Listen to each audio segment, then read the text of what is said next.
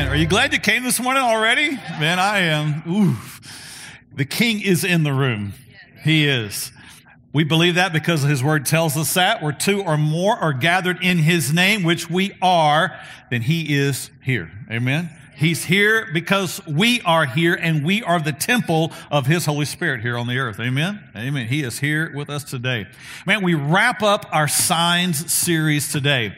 We've been at this for a while looking at the end time signs and what is to be our response about it.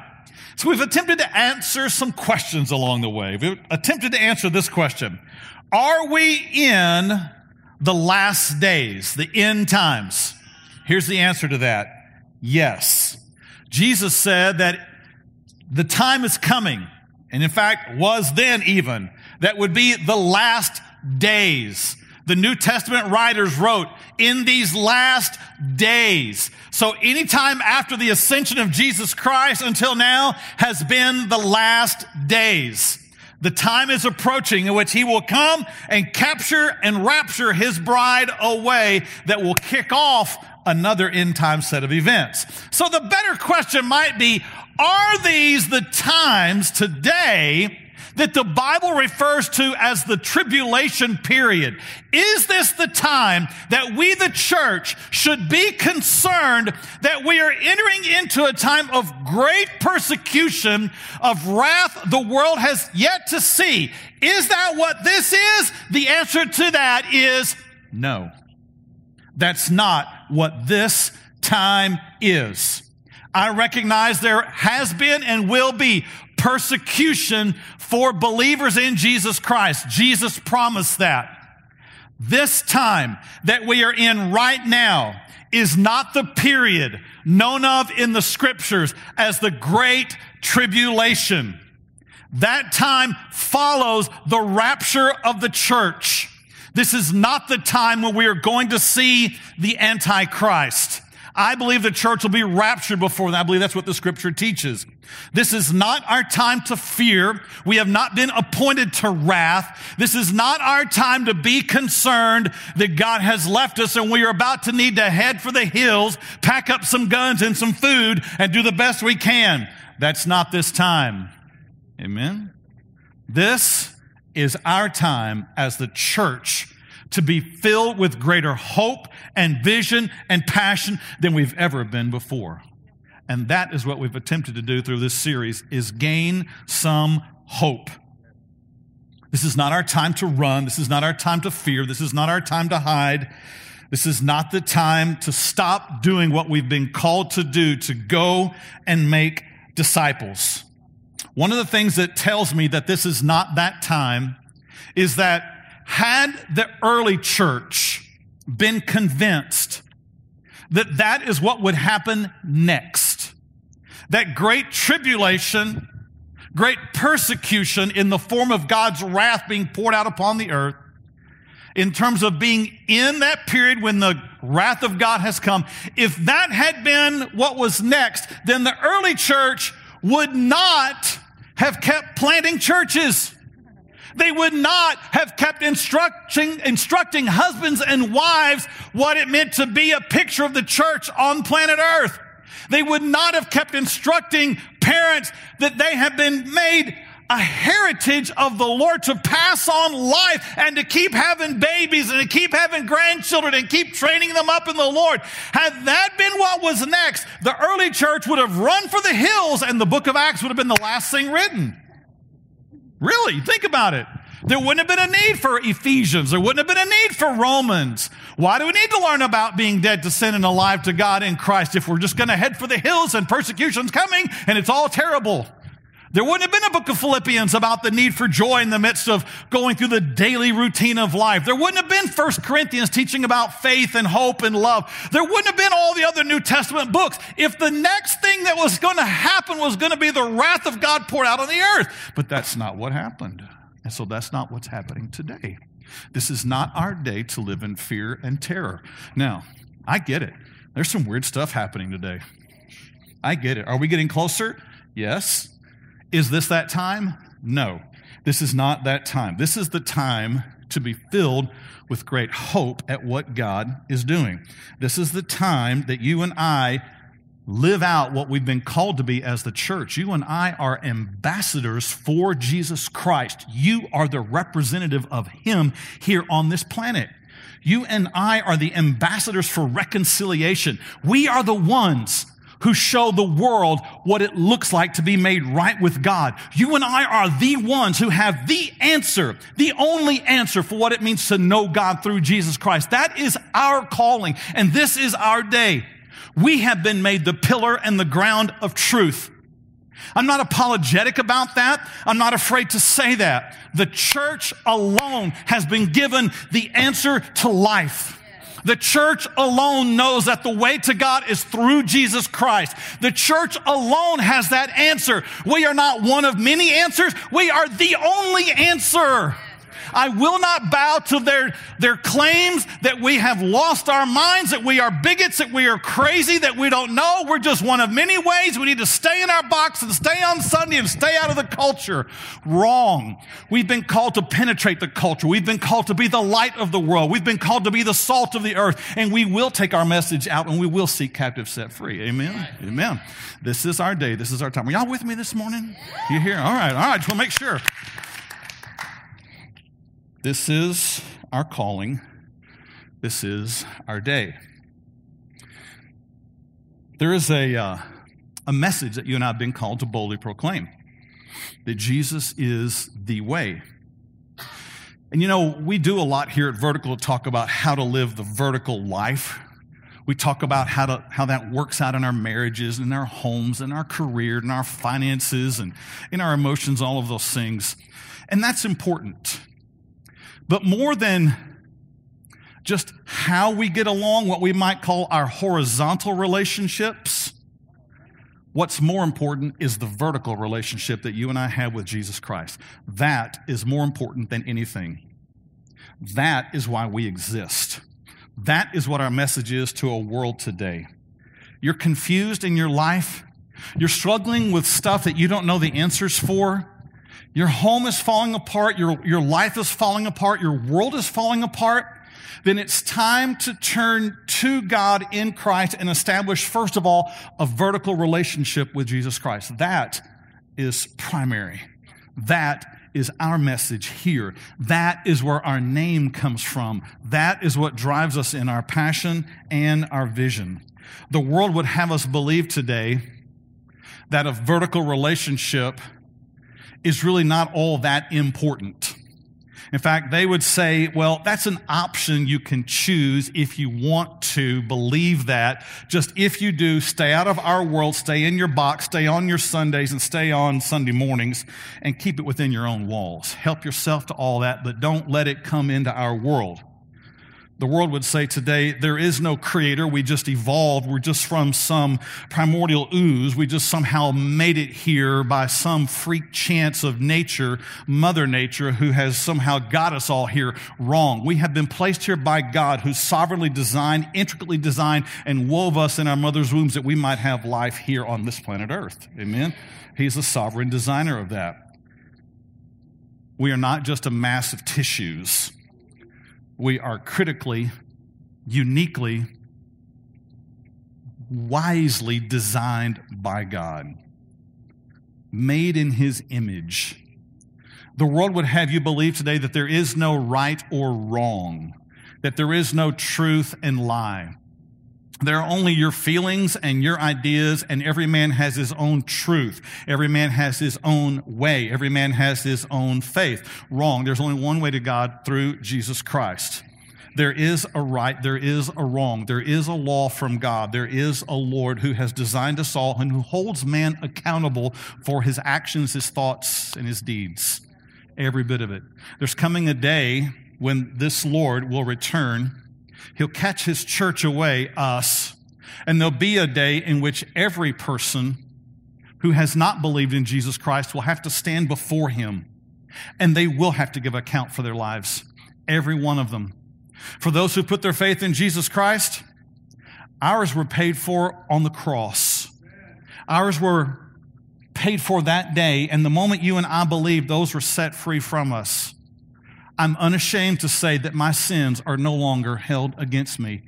They are not over me. I don't carry them. God does not hold them against me. There is no condemnation for me in Jesus Christ. Not because I'm special, but because Jesus Christ paid for my sins. And by faith in him, I have release and forgiveness. Amen. Amen. Amen.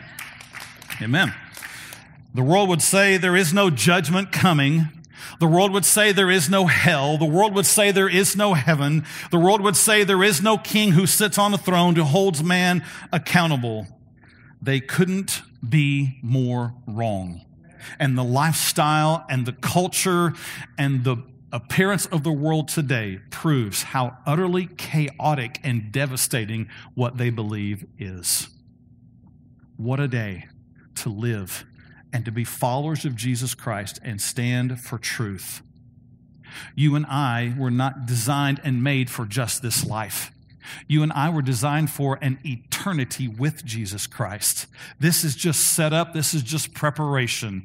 This is what's just what's going to prepare us for that day. The day that you and I see him face to face and are in heaven with him forever. Amen. That is what we live for. That is what we set our hopes on. That is why we exist. And that is where we come to in the final part of our series today as we think about what it means to be in heaven forever. That's kind of one of those things that's hard to wrap your mind around. You know, I can think about history. I can think about dates in the past. I can think about maybe some dates in the future. But if you want to tell me that there's a forever that has no end to it, uh, in a kingdom where there's a king who reigns forever and ever and ever and ever, all of a sudden my mind just goes, it just kind of stops like, uh, I don't even know how to take that in. I don't even know how to conceive that in my head forever and ever and ever. I don't know how to take in the fact that a sinner like me could be loved by him and him choose to give me out of the goodness of his inheritance. How he could choose to let me be seated with him in heavenly places. None of that stuff makes sense to me. It doesn't fit my logical mind. It doesn't fit my emotions. It doesn't fit my pattern of understanding things, but I choose to believe it all by faith. Amen. So we think about being in heaven forever. We're thinking today about that time, that time where time never ends, that time when God redeems all that has been broken. Isaiah 43 says, Do not remember the former things, nor consider the things of old. Behold, I will do a new thing. Now it shall spring forth. Shall you not know it? I will make a road in the wilderness and rivers in the desert. That truth applies for us, but it applies for heaven one day because we serve the God who turns mourning into dancing, who makes bones into armies, who brings beauty from ashes, turns graves into gardens, shame into glory, and turns seas into highways. If you remember that song we've been singing here. Amen. So as we come to the end of our series today, we turn to the book of Revelation, to the passage that Brianna read earlier. Revelation 21. Turn there with me today. Follow along. You're free and encouraged to take pictures of a screen if that's your way of taking notes, whatever you need to do. Revelation 21. We've been following a man named John, one of the disciples, who, while on a prison island, while suffering for the faith he believed in, while suffering while he preached the gospel, God pulls back the curtains of eternity and shows him things never before seen. And John does his best to write down what he sees.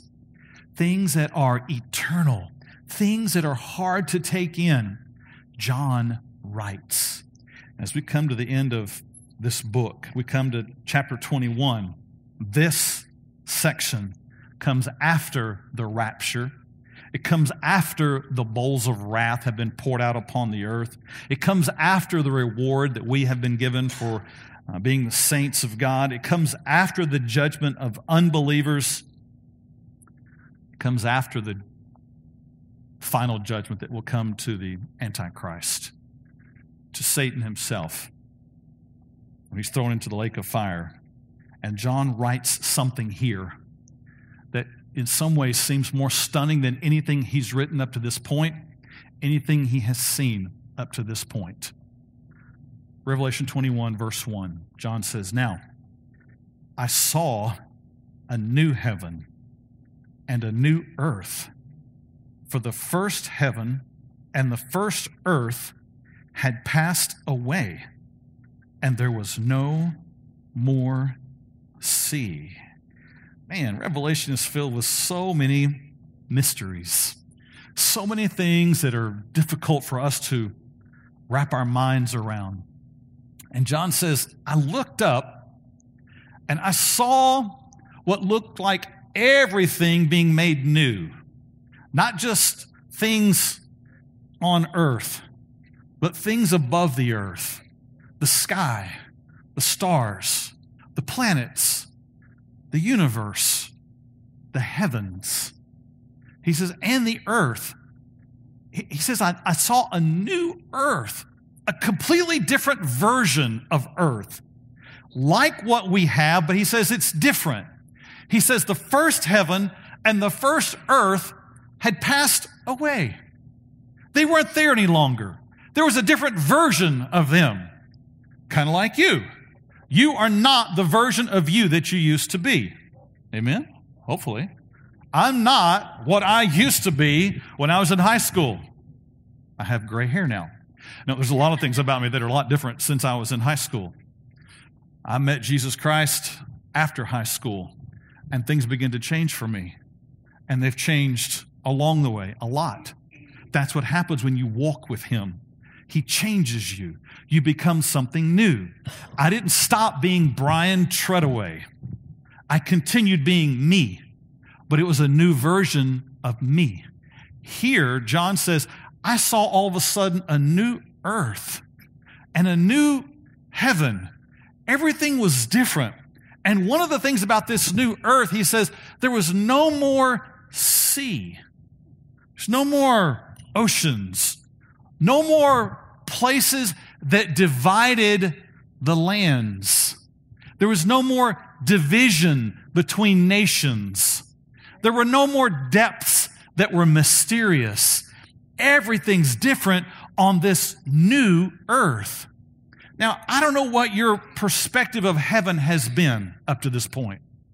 I don't know if you've had this vision of heaven kind of being like white and puffy clouds and subtle organ music playing and you floating around with something that either ranges from a harp to electric guitar, depending upon who you are, and you just kind of float around, and somehow during all of that time, it's like an endless church service, and in your mind, you're like, that's heaven?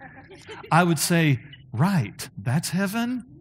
It's not any of that. Nowhere do you find that, that we are in some ethereal, mysterious floating state. It's not there. Nowhere do we find that we're all playing harps and guitars forever and ever and ever. It's not there. Here, John says, what marks eternity, the forever, is that there is a new heaven and there is a new earth. So where is this heaven that you and I have heard so much about?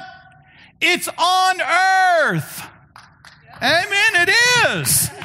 That's taking you a moment. I understand you're trying to process all of that. It's right there. I didn't make it up. I'm not reading some twisted, weird stuff to you. It's been there all along in Scripture. He says it. I know you're looking. That's great. I saw a new heaven and a new earth. This is where we are made for, but it's a completely new version of earth. It's all different. It's not like today because God redeems broken things. Aren't you glad? He redeems broken lives. He redeems broken marriages. I've seen it. He redeems broken friendships. He redeems broken churches. He redeems broken nations who will come to him in repentance. And he redeems planet earth because here all things are made new. The old has passed away. In that day, the world that we live in today will be made new. You see, what you and I live in now is a world infected and affected by sin. It's affected, in other words, by death. Everything about this world is in a process of decay. Your house does not look as wonderful as it did 15 years ago. You might have had to put some new paint on it, but you probably had to replace some boards, some plumbing, some light fixtures along the way. We recently replaced the 1975 single bulb fixture that was hanging in a little dining area in our house. I'm serious. It was from that age. It was a long time back. It was so far out of date, it almost had come back into, into style. It was crazy. But that's what happened. Things here on the planet decay. That's why you got up this morning and you didn't feel like you did back when you got out of high school or when you were in high school. It didn't feel the same because this process we are in, we are in a world that is operating on the basis of sin and death. In other words, it's in decay. Things go from order to chaos on the planet. Things go from new to old. Things go from young to decrepit. Things break down. It just does. It just happens that way. I hurt when I got up this morning. You did too, probably in some ways. That's what happens. We live in a world where there's that kind of decay. There's suffering. There's loss. There's death. There's confusion. There's brokenness. But here in this chapter, that all ends. We inherit a planet that has no more decay to it. Things do not age and decay. Things do not break down. Things do not move into chaos because in this day, Jesus is reigning and all things are made new. Heaven and this future are all on earth. And John goes on describing this in verse 2. And it says, Then I, John, it's like he had to write that just to re- reaffirm himself. This is me, John. I'm doing this. I'm seeing this. It's me, John. I saw the holy city, a new Jerusalem, coming down out of heaven from God, prepared as a bride, adorned for her husband. Now, the New Testament loves to use this picture of a bride and a groom it uses it in reference to us and Jesus, that we are the bride of Christ. And one day he will return to catch us away and take us to the place that he has been preparing for us in the order of old Jewish wedding style. The groom would propose, begin this covenant relationship, not yet sealed physically, and he would go away back to his father's house where he would add on a place to the father's house. And when the father said, your work is done now, son, go and get your bride, that son would leave and go back. And in the night with loud shouts call his bride. And the wedding party would come out. And they would go back to the place of the father's house where there would be Seven days of celebrating. Man, that's a wedding party. And the Bible uses that to help us understand these end times. And here he refers to Jerusalem coming down, this city, on this new earth, this new heaven. He says there's a city coming down and it is just, it's glorious. He says, like at a wedding, when the bride comes into the room and the music swells and the lights turn and she's glorious. She's been dressed and prepared for this day. And everybody looks and says, Oh, you know, that moment right there. He said, that's what happens. He said, this, this new Jerusalem is coming down. Jerusalem, the place that's been the place of conflict, the place where there's been so much war, the place where there's been, where there's been division, where there's been fighting over whose it is, where there's been so much hurt, where there's been so much pain. All of a sudden, this place in brand new glory, God has restored and redeemed, and it's coming down out of heaven like a beautiful bride adorned for her husband. Who's the husband? It's every believer who has put their faith in God. This city, This is the place. This is what has come down from the Father. This is what has now become the place that you and I will dwell. This is the place that you dream about. This is the place that you long for, where there is no more pain, where there's no more suffering, where there is truth, where there is righteousness, where Jesus reigns on the throne, where the Father is there with his people. This is that place. Verse 3. John said, You know, I saw this, but what I heard next floored me. He said, And I heard a loud voice from heaven saying, Behold, the tabernacle of God is with men, and he will dwell with them, and they shall be his people. God himself will be with them and be their God. John is overwhelmed at what he sees. He's overwhelmed at this announcement that now there'll no longer be representatives for God, for man. There's no one that's in the place between us. There's no more distance that separates us. There's no more having to believe a promise because it all becomes sight in this moment. Everything that you and I have held on to and longed for and waited for and prayed for and dreamed about and can't wait for, every promise you believed, all of a sudden becomes sight in this moment and God is with us. Now, we say that right now. We just sang the king is in this room. And we all believe that. We're all moved by that. And we should be. But there's something else about when you get to see what you've been waiting for face to face. Whew, man, when Heather and I were dating and engaged, there was a day I was looking forward to. Yeah, it's a wedding day. It's all right. Come on now. I was looking forward to that day. I wanted to see her face to face. I couldn't wait for that day to arrive. There's great joy in that. There's great delight in that. And here in this moment, this is what believers have waited for. This is what the book of Revelation all points toward. This is what all of the end times have been pointed towards. And here, as the Bible comes to a close, eternity begins to open. And now we get to experience the fullness of God being with us and us being with Him. I love what it says next in verse 4. Look at this because it describes here what happens when we are together. It says, and God will wipe away every tear from their eyes. Every pain that you felt, every loss that you've experienced, every injustice that you've gone through, everything today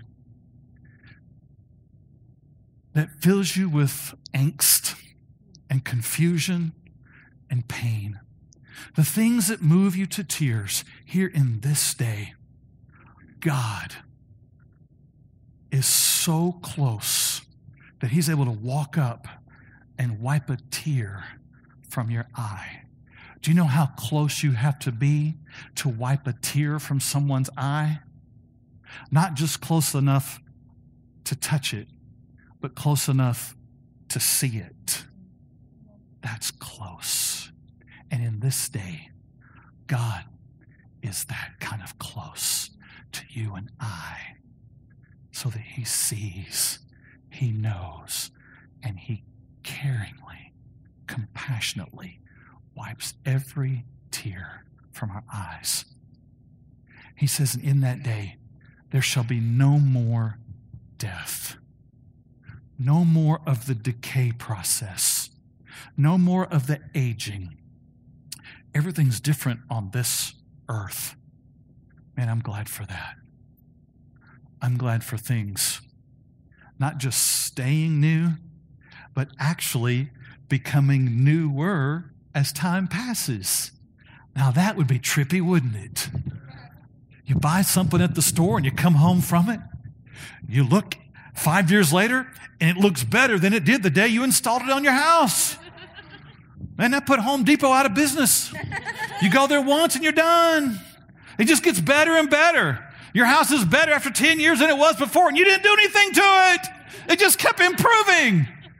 Here in this day, in this time, in eternity with Jesus, there is no more death. There is no more decay. Instead, there is this other side of the scale where we are growing in understanding who He is, where we're growing in the depths of His glory, where we're growing in our relation with one another. There's no ups and downs and downs and downs and downs and I mean up and maybe a lot more downs. No, it's only up from here.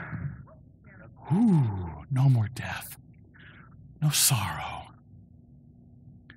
no more hurting for someone else who's hurting, no more loss that you shake your head and say, It was too soon.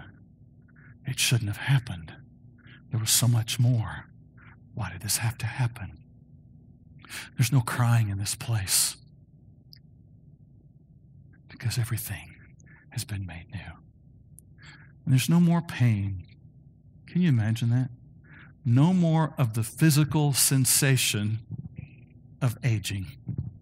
No more of the agony of too much work yesterday, can't get out of bed today. No more pain, no more emotional pain.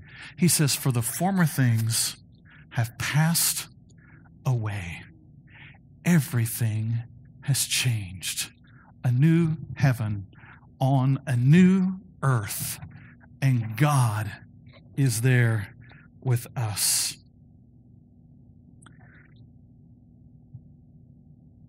It's a beautiful thing for God to be our God.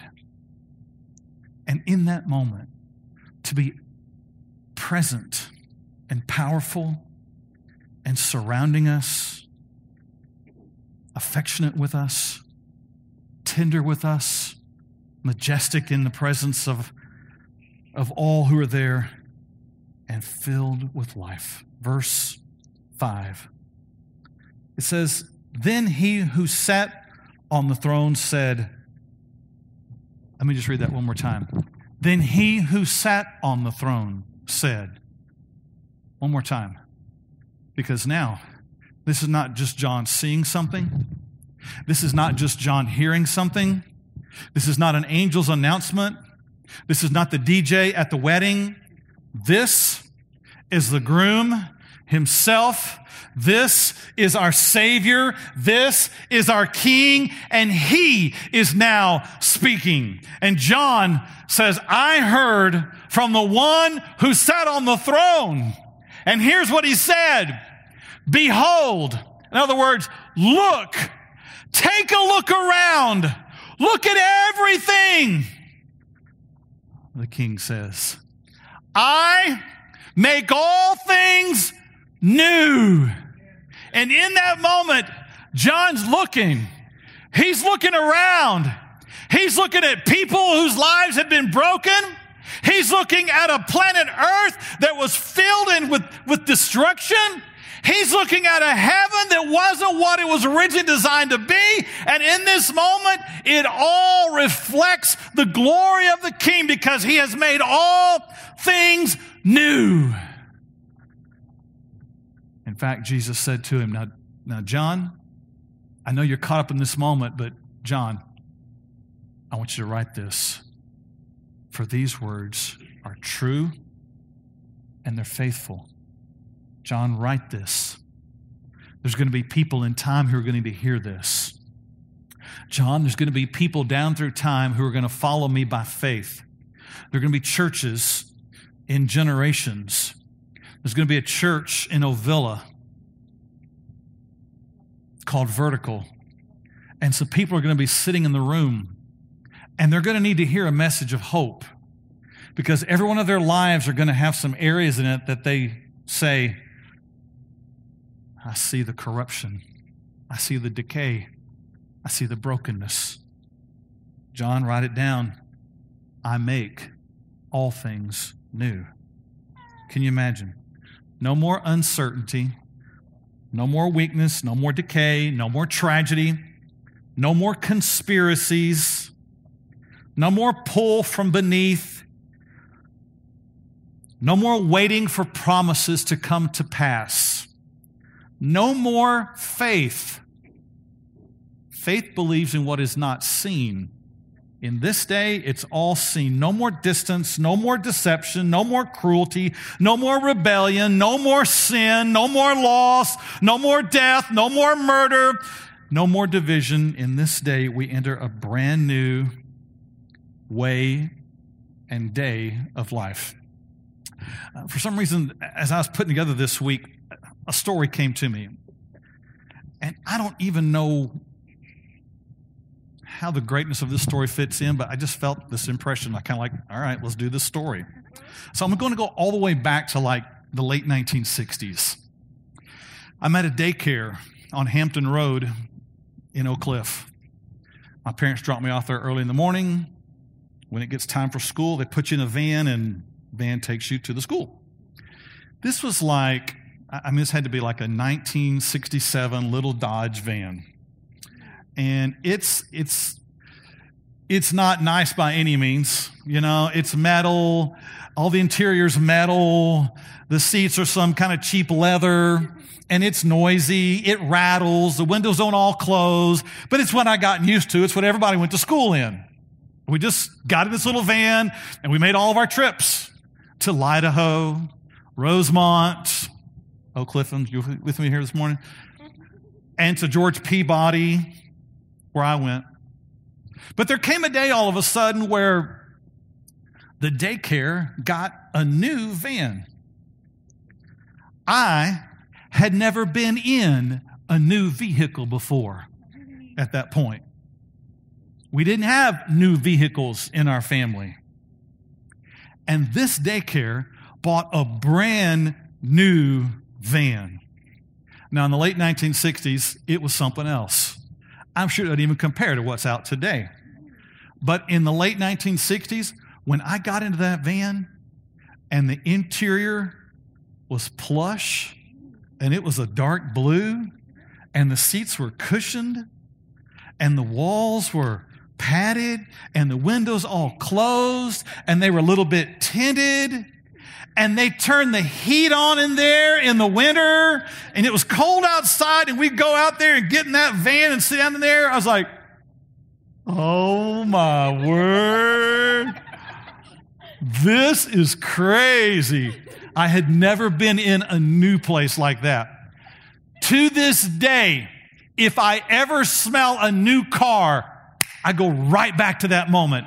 I'm six years old, sitting in a daycare van going, what? this is all new. It was still a van. It still had a steering wheel, an engine, four wheels, a driver, air conditioning, and heating, had all that stuff. But boy, it had been made new. And I never forgot that.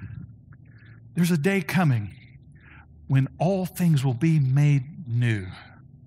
The things that you are walking through right now, that you that for you are unique to you.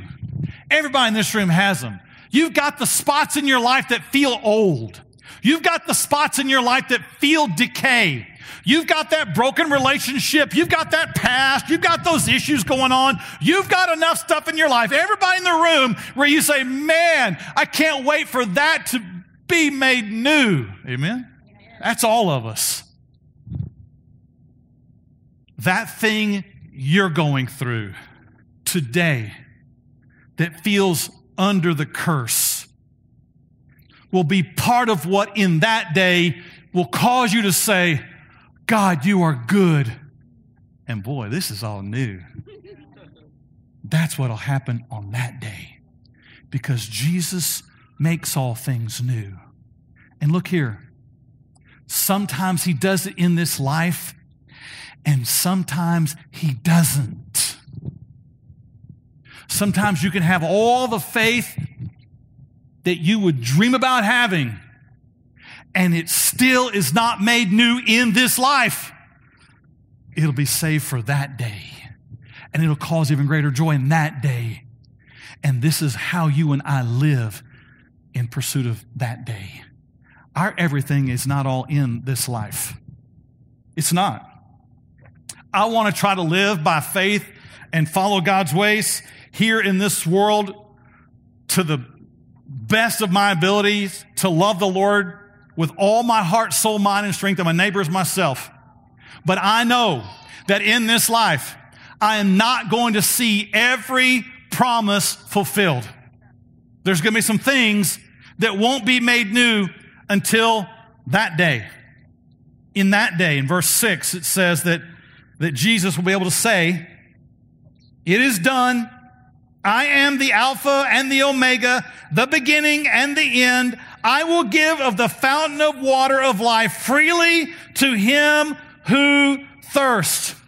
Jesus will say, This is what it's always been about. This is what I had planned from the beginning. It didn't catch me by surprise what Adam and Eve did. It was all part of the plan. And this is what it has been about.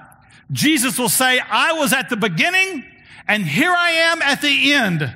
And we're starting over again to something even greater. And I will give to all who come, all who will thirst. You can have this water. This is what we are all about as a church today. This is what we teach and preach. This is why we are called vertical church because we are passionate about getting people to this place. We want people to know and experience vertical life now, but even more so then. This is what we are about and proclaiming the truth of Jesus Christ is more important than being popular today. Stay with me here. Preaching the truth is more important than being popular today. We are not interested in being popular because if you want to be popular, you've got to give up on some convictions. You got to go with the crowd. You got to hold back and not be so straightforward. You got to play the room. That's not what we're called to. We're called to preach the gospel no matter what, speak the truth regardless, speak it in love, but speak it. And we are committed to that because we want people to be in that day and experience hearing Jesus say, I make all things new. So we're willing to risk being popular for the sake of seeing people be set free from their sin. I'm willing to do that. I'm willing to not be the hot commodity. I'm willing to be the one that others laugh at and talk about because we're called to preach the truth.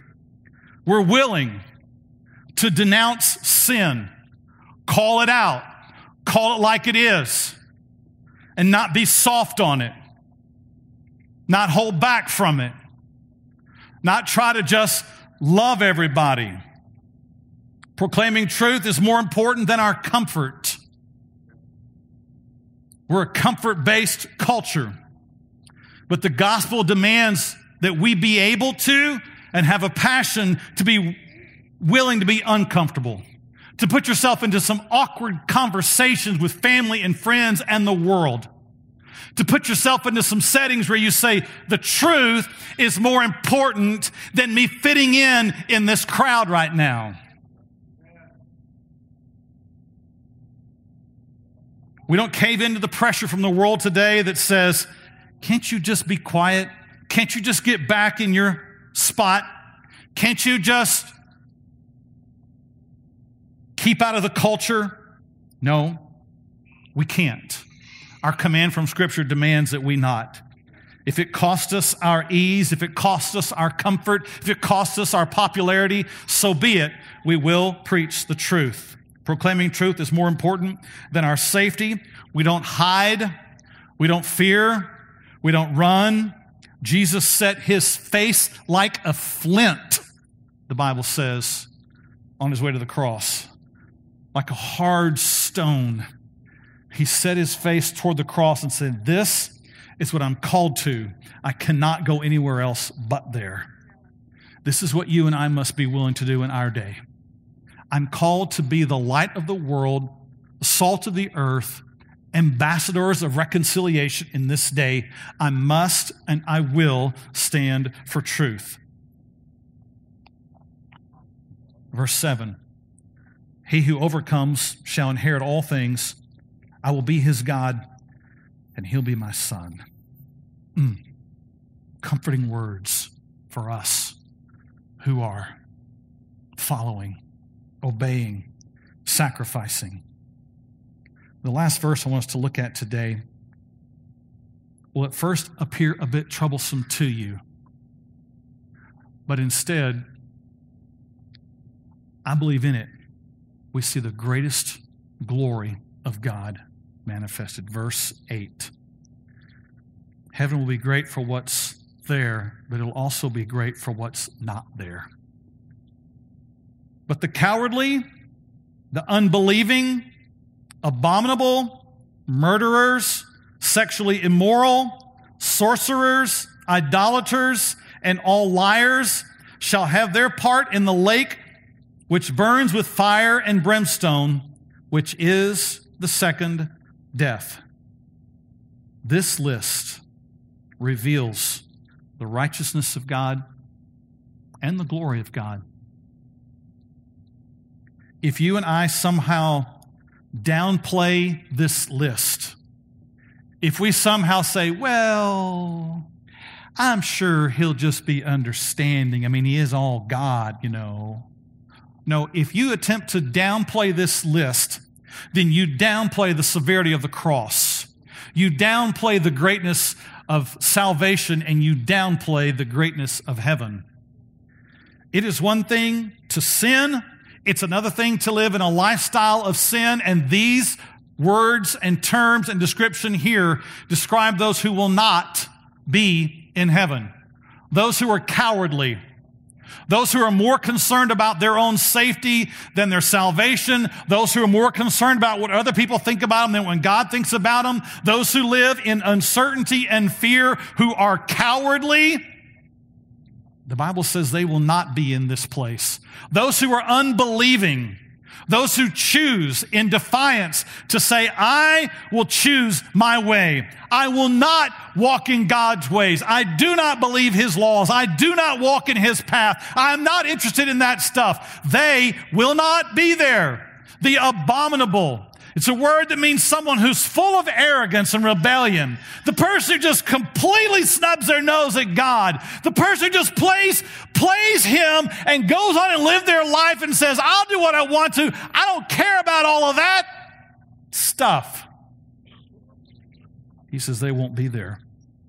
Murderers, those who take the life of another, those who out of greed, those who, out of anger, take innocent lives, whether it be those who send them to a tomb or those who take it in the womb,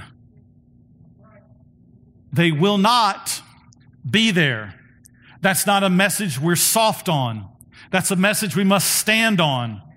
There is forgiveness for those who repent, but there is judgment for those who continue on in their sin. The list is clear. The sexually immoral, those who refuse to keep the covenant of God, those who refuse to keep the plan of God, one man, one woman for life until death do us part, those who will not keep that plan will not be there.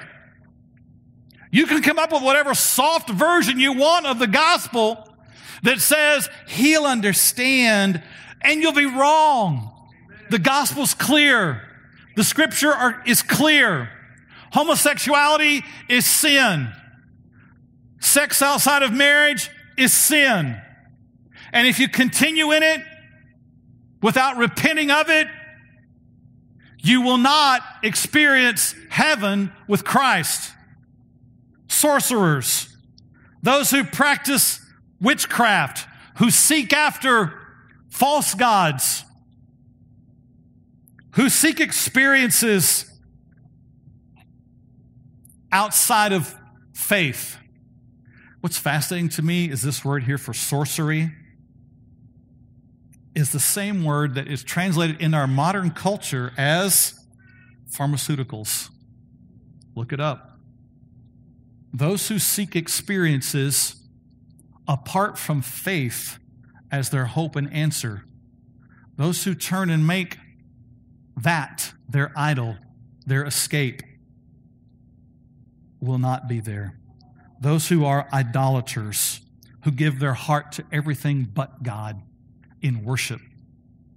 Those who are liars, those who deny, they cover, they blame, they're arrogant, they refuse to tell the truth and believe the truth. John is clear in what he writes here, and he's writing what he's hearing from Jesus. The message of the gospel today is not this. Listen. The message of the gospel is not, let's all just love one another and get along. Why can't we? That's not the gospel. The message of the gospel is not, let's all just be nice and good and feed the poor, can't we? That's not the gospel. The gospel is not, well, God understands your sin, you know. That's not the gospel. The gospel is not, well, we're all just on a little journey, you know, we're just trying to all get there. No. There is one way to the Father through Jesus Christ. There is one way to Jesus Christ by repenting of your sin. If you're going to march boldly up into His presence with sin covering your life, don't expect to receive anything from Him. He calls us to repentance, and only then is there life. Only then is there redemption. Only then is there salvation. And only then do you have access into heaven with Him forever and ever. It's the message of the gospel. And this is the message you and I must speak out today. This is not our time to be soft on sin. I'm afraid we've got to this place today because of church has been soft on sin. If you want to talk to me about that, my own past experiences, which I am guilty of, I'll talk to you afterwards. To be soft on sin is to rob the cross of its terror to be soft on sin is to rob heaven of its glory. Therefore, the gospel is this man has sinned.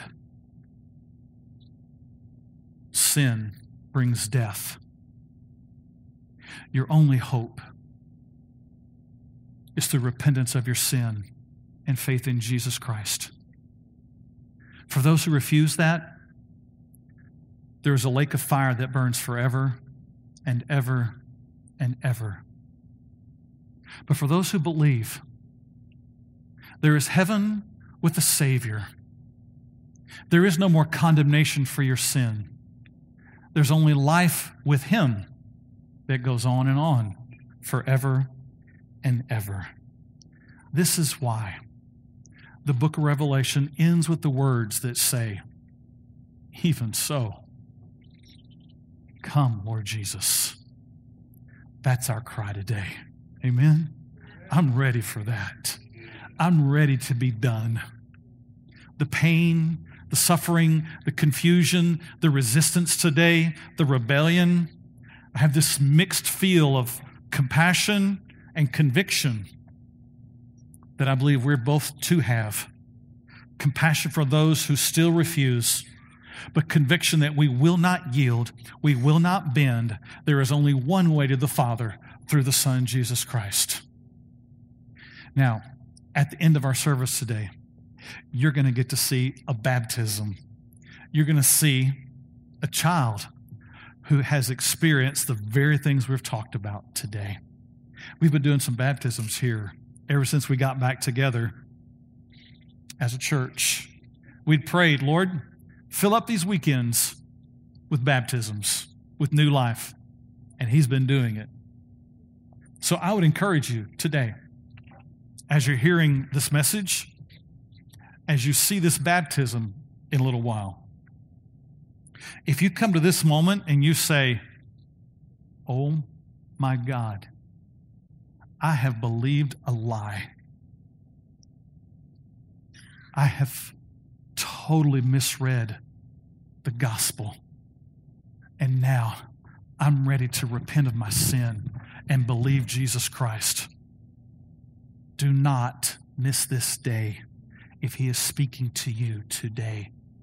Cry out to Him, repent of your sin, receive what He's done for you, and live for Him. If you've done that and you haven't been baptized yet, come see me. We need to talk. We want to celebrate with you. We want to set you on the course. We want to show you what vertical life looks like.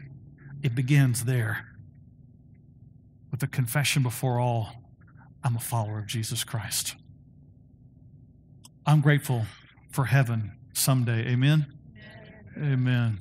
I'm grateful for life now in Him, and I can't wait for that forever with Him. Would you bow your heads with me? Father, I thank you that in spite of what is going on in our world today, in spite of the chaos, the confusion, the rebellion, and the resistance, and the defiance against your word and your truth and your spirit, that you are still about the business of redeeming. You still take lives who come to you thirsty, who come to you needing something more. You still receive them. You still love them. You still forgive them. Father, for those in this room this morning that are at that place that are thirsty, I pray they'd have the courage to take that step to drink in what you have for them. And for us as your church, I pray these days would not be days of fear for us. I pray these days would not be days of uncertainty for us.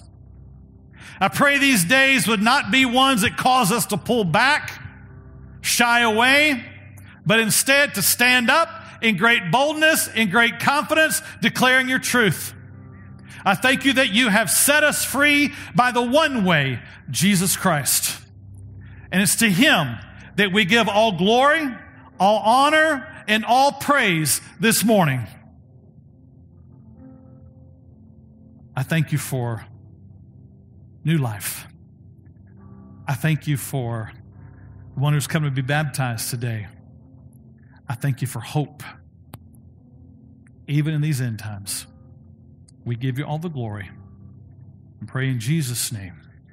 And all God's people said, Amen. Amen. Amen, church. What a Sunday we've had.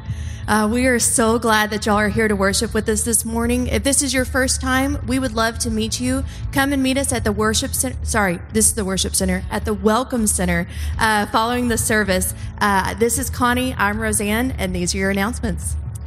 We would like to thank you for your continued giving at this time. We want to remind you that there are several ways, four ways in exact, to give at this time. Uh, there's uh, the, through our website, verticalchurchovilla.com. There's also text to give, and then, of course, you can send a check to 3333 Ovilla Road. And then, last is we have a donation box there at the front in the Welcome Center. I love that text to give. It's so easy. It is, yeah. It is, yeah. Um, we also want to tell you about the Next Step Lunching that's coming up. If you have been wanting to become a member and learn about what Vertical has to offer our ministries and the ministries that we support as well, we invite you to once again come to the Welcome Center uh, and sign up for that, and we'll get you set up. Lunch and childcare are provided, and you can also sign up online. So, yeah, Yeah. next step. Uh, if you would like to declare your faith and continue your walk with Jesus, we would love to um, to help you do that. If you'll meet Brian or Matt down here at the at the at the end of this worship, uh, welcome to do that. Yes. And we want to remind you about the event coming up on October 18th at 6. We're so excited to have David Barton come and talk. He is a, uh, he's an authority and also a, a sought after and respected author, speaker. He's got a, he's a radio host. Um, he does a YouTube channel, so many things that talk about our heritage and what we are based on biblically, uh, and that our values and everything that we have. Um, you know, I forgot my words, but we have a video that we're going to watch for that, and then I'll tell you more about it.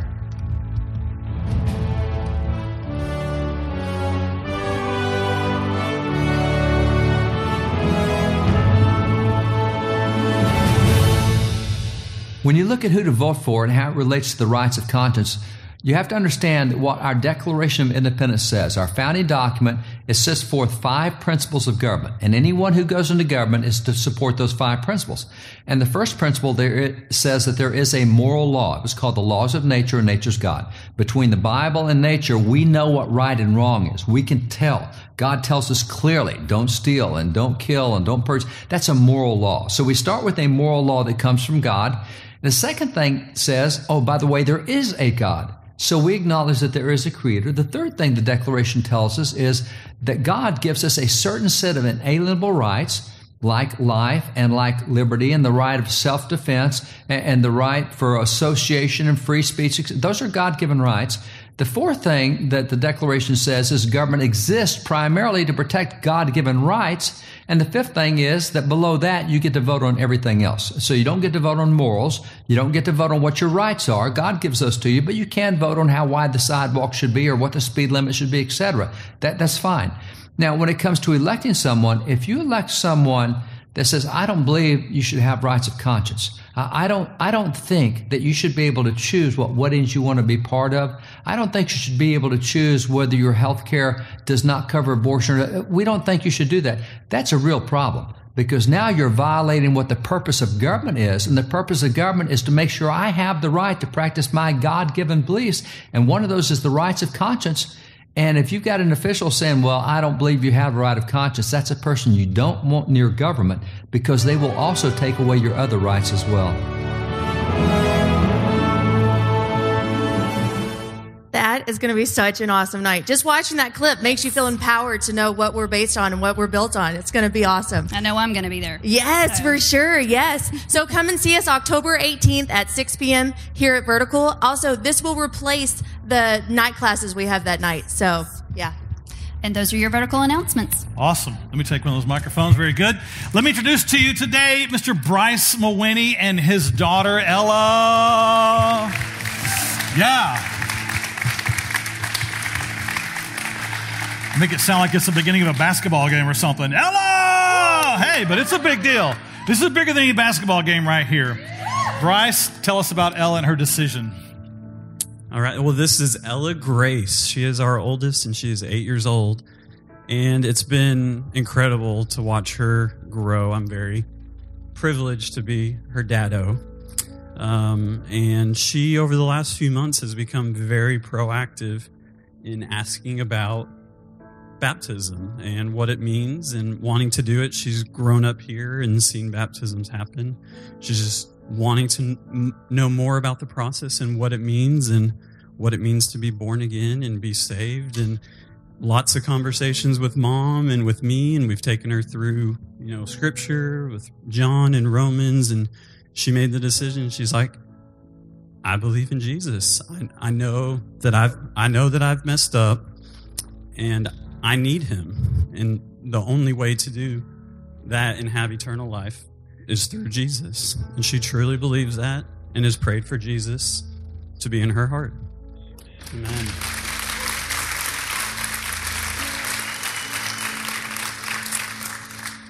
And so then we also talk about baptism and what it means, and that gets it, it's a really fun time where we get to show everyone that hey, this is what I believe. This is a bold declaration, and I want you all to be a part of it with me.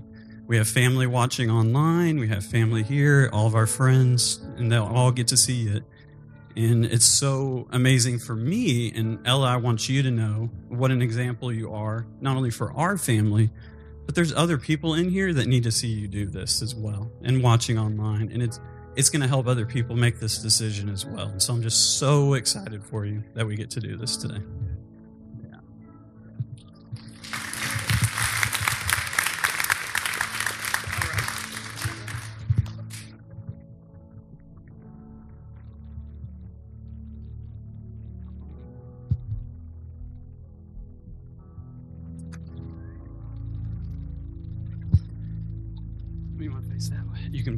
That way.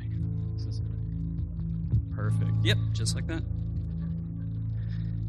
So, as your dad, I also now, as believers, when we're born again, we actually are brothers and sisters in Jesus Christ together. So, even though I'm your dad, I'm excited to get to baptize you as my sister in Christ. So, we're going to baptize you. I'm going to bury you in Him through baptism and raised to walk in newness of life.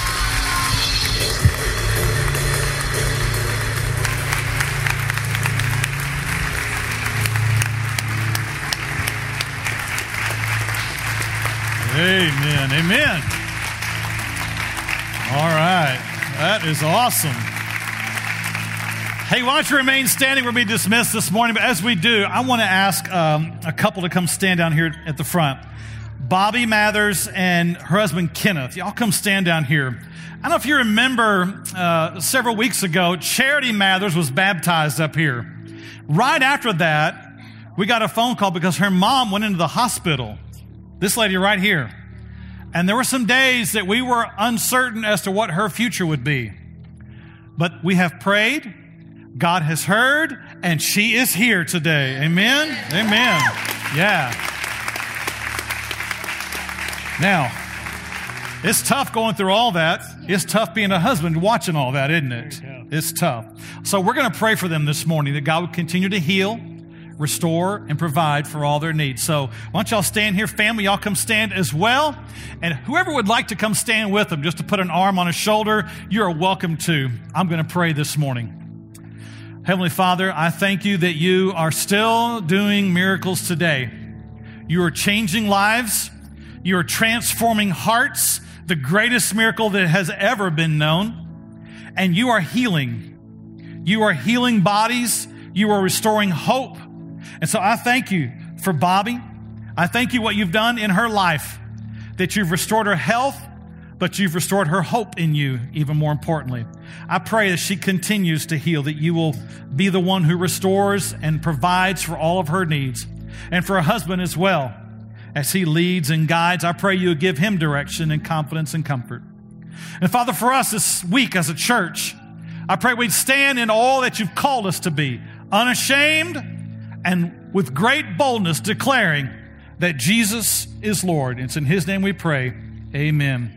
At Vertical Church, we close by saying this lift him up and. All right, we'll see y'all next week.